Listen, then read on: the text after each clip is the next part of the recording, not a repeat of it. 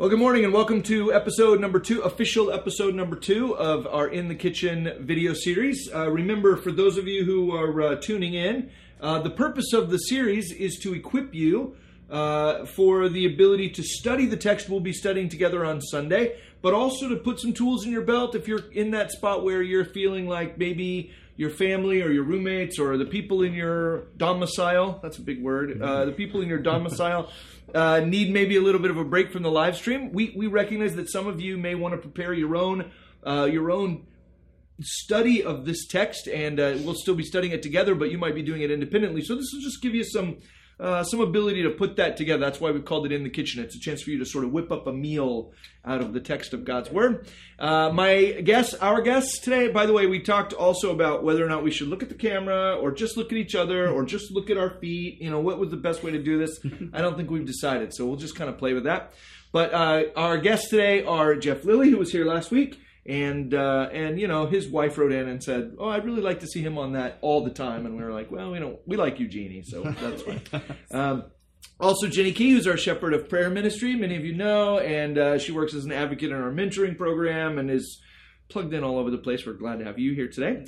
And Zach Zienka, who is our newly appointed shepherd of Woo-hoo. Young Professional Ministry, yeah. huzzah! Yeah. Uh, but has been serving as a shepherd in our 5 6 ministry and worked here years ago and came back. And he's awesome. His wife Alexa's awesome. Like, we've got, we, we're very thankful to have them here. And for what it's worth, uh, Zach is actually teaching this text in our services this weekend. So I think we'll start with you and we'll let you. Uh, we'll let you read the text and kind of give us a sense of where you're planning to go, what your tentative roadmap is here, and then we'll have some conversation and we'll try and wrap all this up in about 20 minutes. So here we go. Great. Let's read it. Uh, this is James 4:11. Do not speak evil against one another, brothers. The one who speaks against a brother or judges his brother speaks evil against the law and judges the law. But if you judge the law, you are not a doer of the law, but a judge. There's only one lawgiver and judge, he who is able to save and to destroy. But who are you to judge your neighbor? Come now, you who say, Today or tomorrow we will go into such and such town, spend a year there, trade, and make a profit. Yet you do not know what tomorrow will bring. What is your life? For you are a mist that appears for a little time and then vanishes. Instead, you ought to say, If the Lord wills, we will live and do this or that. As it is, you boast in your arrogance. All such boasting is evil. So whoever knows the right thing to do and fails to do it, for him it is sin. Come now, you rich, weep and howl for the miseries that are coming upon you. Your riches have rotted, and your garments are moth eaten. Your gold and silver have corroded, and their corrosion will be evidence against you, and will eat your flesh like fire. You have laid up treasures in the last days. Behold, the wages of the laborers who mowed your fields, which you kept back by fraud, are crying out against you and the cries of the harvesters have reached the ears of the Lord of hosts. You have lived on the earth in luxury and in self indulgence. You have fattened your hearts in a day of slaughter. You have condemned and murdered the righteous person. He does not resist you. So fun, fun ending text yeah, there. Heavy. Yeah, I, um, Matt Bridgeford, who works with the kids ministry, called me yesterday. He's like, "I'm teaching this to kids. Like, I can't tell them their gold is wasting away, that they're a mist. Help me out with this one." So, um, just but, tell them they're murderers. Yeah, yeah, we'll yeah we'll end on that one. Um, but I, I think the the theme for this that I've been picturing in my head is this idea of, of proper kingdom vision, mm. of life and light of Jesus' death and resurrection, his inauguration of his kingdom, all the things that he taught us, the Sermon on the Mount, that, that gives us a, a new perspective on the world, a way to put on new glasses and, and see the world upside down, that Jesus would say, Blessed are the poor, blessed are the meek, blessed are the humble. We've seen like that language here in James, that as you've said before, it feels like James has a Sermon on the Mount with him as he's writing this, and it's super influential in this. And I've been keeping that in mind that there is a whole change of perspective that these passages are asking us to seek. That this first part here, like, hangs over all of this. I think this passage would be almost impossible to teach well without 11 through 12. This idea of not judging your brothers and sisters, because the next portions are things that that without that do sound judging, that you would be calling out the rich and the wealthy and those who make boastful plans. But that perspective there that says, we first examine ourselves that we are not the end all be all perspective of the world. That when we are um, judging others and we're deciding uh, facts about them, we're deciding their fate, we're deciding their motivation, we're deciding um, the morality of what they're doing without first examining ourselves, is to put ourselves in a spot that only God is supposed to sit in. And I think that's part of that kingdom vision to say, no, God is king. He is, as it says in the text, He is lawgiver and He is judge. Um, so how am I able to make those decisions? Am I the one who's going to usurp God's position to say, this is this is this person, this is what they've done, this is who they are? And and James makes these bold statements that says when you're doing that, you are judging the law. You have you have replaced the law and put yourself there to say it's not doing the work. What God has decided is not doing the work. I'm the one to decide where people are at. And I think that is the key over all this text because we're going to get into things that are very specific, like active things about each other and about ourselves, about the way we make plans, the way we view um, certainty, the way we view wealth and riches and what we have. And it's going to be very easy to read the text of James here and start thinking of people and start thinking of others and not think of ourselves first. And I think this passage is calling us to put our, ourselves in the mirror, right? To to look at ourselves and to not walk away and forget who we are, as James says. And so in that second part there, there's the um, it's the people who make boastful plans and they they know for certain what's going to happen. And if there's any text that I feel like is so relevant to our current situation, yeah. it's one about making plans and then something unexpected happening and, and throwing that all away. I was making a joke to my wife this week um, because I was going through our books and trying to organize them, and I came across my Christmas gift to my wife, which was a 2020 planner. it's just like the biggest waste of money. Just yeah, what, what is even the point of this planner now?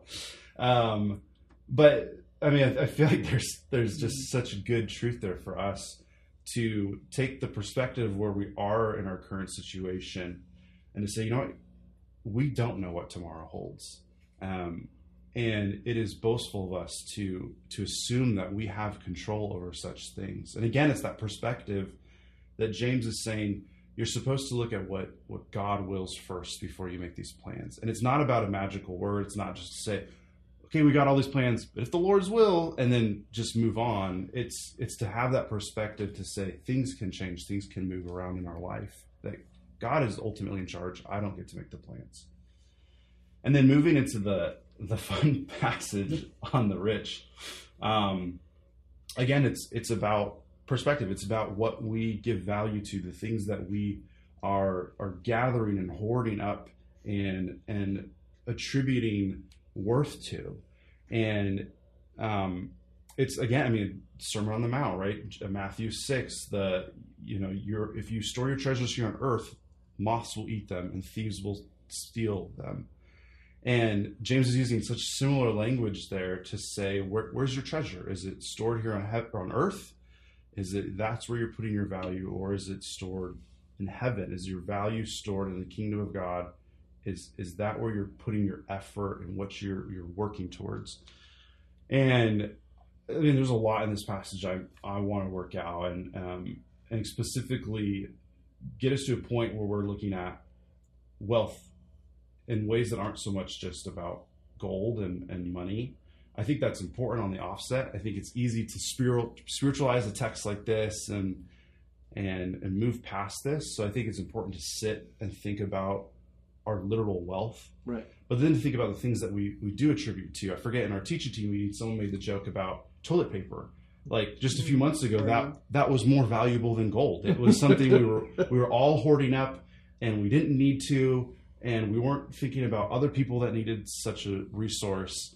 And it's like we're the ones who attribute value to to things on this earth, and the kingdom perspective is to say they're all in the same playing field. Toilet paper, gold all of that doesn't matter in light of the kingdom. It's it's about others. It's about people. And so, I I think it's important for us to to spend time on actual wealth, but then to look at okay, if if you aren't someone who is just loaded with gold, um, are there things that are, are easy to take away from people and not share and not contribute to? So, So just for clarification, if somebody still has piles of toilet paper in their garage, We can then judge it them. will be counted against them. that cries out against you. yeah. Yeah, I, I love I love that path, and I think for me, what what pops out is the question he asks at the end of twelve, and then the rest of it sort of feels like it answers the question in some way. So when he says at the end of twelve, "Who who are you to judge your neighbor?" That question, "Who are you?" Yeah. You, you know, I have to stop and go, "Oh yeah, I sometimes forget that I'm." And he answers it in the last part of four. He says, "You're a mist." Right, you're a vapor that's here for a little while and disappears. So he first goes, "Who are you?" And then he goes, "You're nobody. You're nothing. You're just like you're like uh, COVID nineteen particles in the air that blow away in the wind or whatever. Like you're a vapor, and yet you're doing all these things to try and convince yourself that you're more in control than you are. To try and convince yourself that you're that you number one can prepare for the future, that you know what's going to happen tomorrow. You're trying to hoard all this. You know, when you get into five, hoard all this stuff. You're defrauding your employees. You you're making all of these indulgences because because you are trying to convince yourself you're not a mist. Yeah. But the the other side of it is if you could just go, uh, I'm gonna be here for whatever. I'm gonna be here for 70 years. I'm gonna be here for 90 years or whatever. And this little blip that is my physical life is just a speck on my eternal being. But in this moment, I have the opportunity to reveal Christ. If I can just remember who I am, so much of our like scheming and plotting and our damage we do to other people is because I've forgotten who I am and I've started to try and pretend like I'm somebody who knows the future, who knows what I need. I think God's just all, all the time. I mean, if you even if you think about manna, I don't mean to give a big speech here, but if you think about the way he laid out manna, he didn't want them to be able to stockpile it. He didn't Yeah. want them to be able to hold on to it. He wanted them to come back every day and get some more. Why? Because he wanted them to see where their dependence was. It was in him. So there's this, uh, you know, Jesus talks about being the bread of life.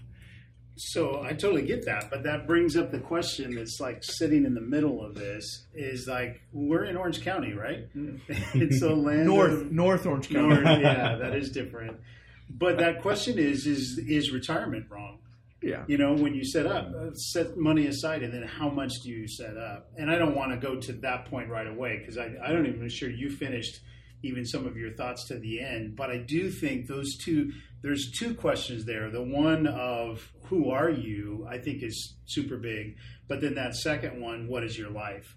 And those two go together so well that it, I literally, as I was reading this, thought I should ask that question every morning Who am I? who am I What and is what my is my life and put it back in that perspective before I start the day. Yeah. So those are great points right off the bat. I, I I love not to be a, a word nerd about this, but I love that this introduces kind of those themes of who is the judge. Mhm. I mean, that's one of his names is judge, and and judgment is one of the things that's happening. And yet, don't we hate the word judgmental if people are judgmental? So, where in that is our sort of our role? We're not to just sort of all right give up any sort of obsessive qualities. Um, but the idea of judging people is so personal, you know. And I think just even as you said, this whole COVID thing, I also think the racial injustice issue that's happening right now so speaks to this. You know that people sit in judgment of others, or they feel like I'm not judgmental. There's that whole thing of self deceit, and I think you said it so well. Is I, I better be looking here in the mirror rather than looking beyond it to saying, "Oh, so and so needs this."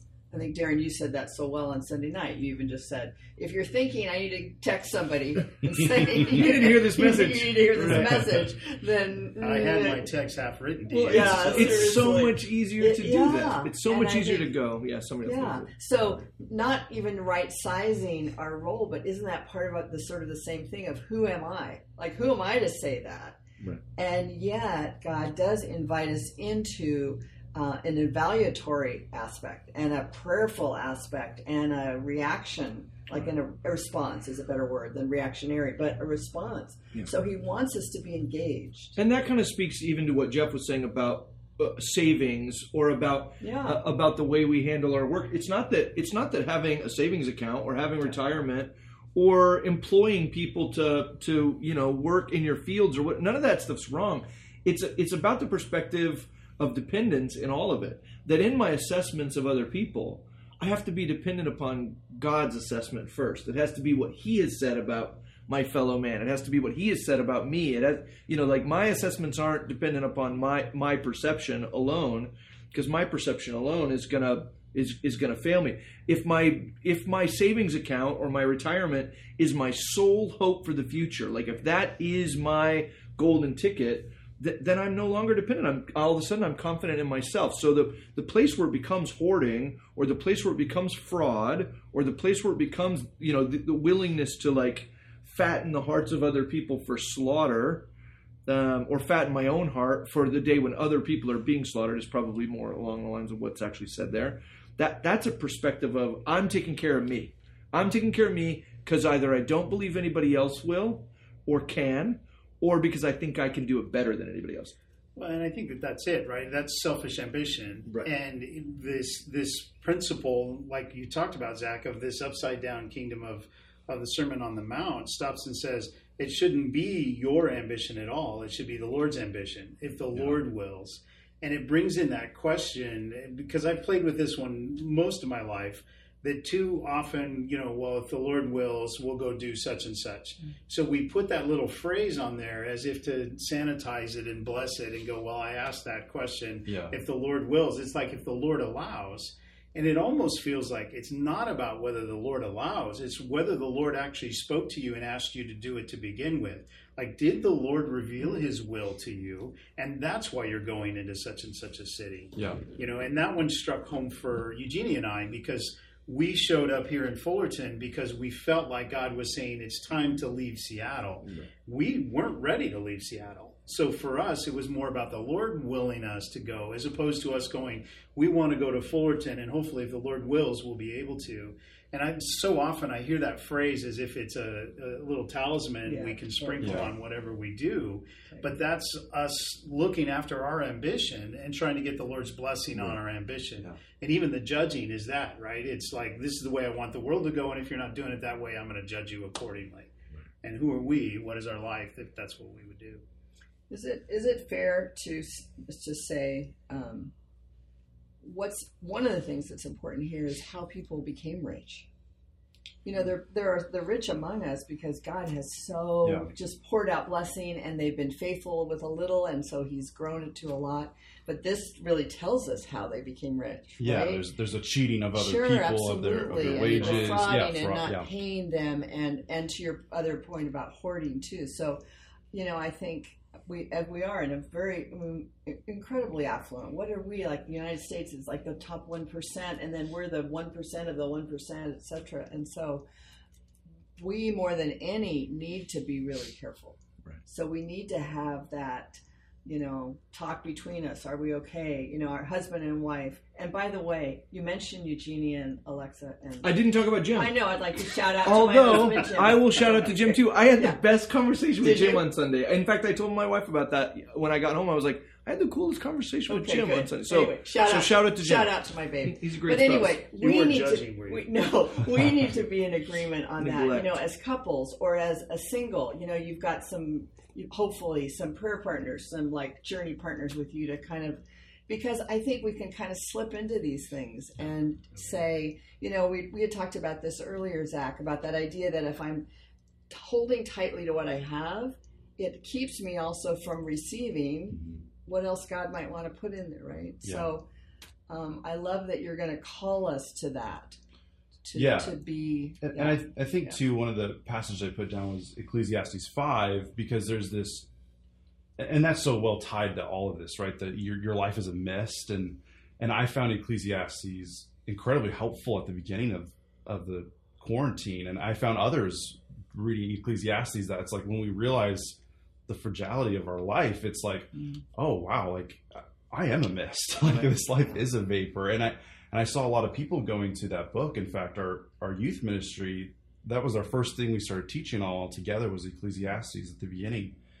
And in Ecclesiastes five, he talks about um, the the vanity of just trying to take as much money as possible to make your life so rich. And he says, but in the end, you die and your and your kids enjoy it, and you never get to enjoy it. And his conclusion was, if you are blessed with riches, enjoy it and be generous with it. You know, like that that that's that idea of like there are people who are going to be wealthy and it's it's how how does that happen that James is talking about but it's also like what are you doing with Mhm. that and and the heart behind it and I think Ecclesiastes speaks really well to that I'm, I'm probably going to go to that passage for a little bit Yeah, that's cool. 5, That's so We're getting close to the end of our time, but are there other resources like that, Zach? Other texts you point people to, or anybody else? You have other things you might point people towards? I mean, there's a lot in Proverbs. Yeah. Um, uh, that would sort of resonate with some of this. We've already mentioned Sermon on the Mount. Are there other things? Are there books you'd recommend? Are there? Any, I don't. I don't. I'm putting you on the spot. Yeah, are no. there other things you push people towards? Um,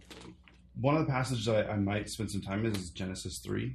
Okay. Um, I think this idea of judging and taking God's authority is deeply connected to the, the tree of knowledge of good and evil, of, of taking something to decide, I'm going to be the one to make the decision of what's good and what's evil. So I, if there was a passage to reflect on before reading this, I would Hmm. Suggest Genesis 3.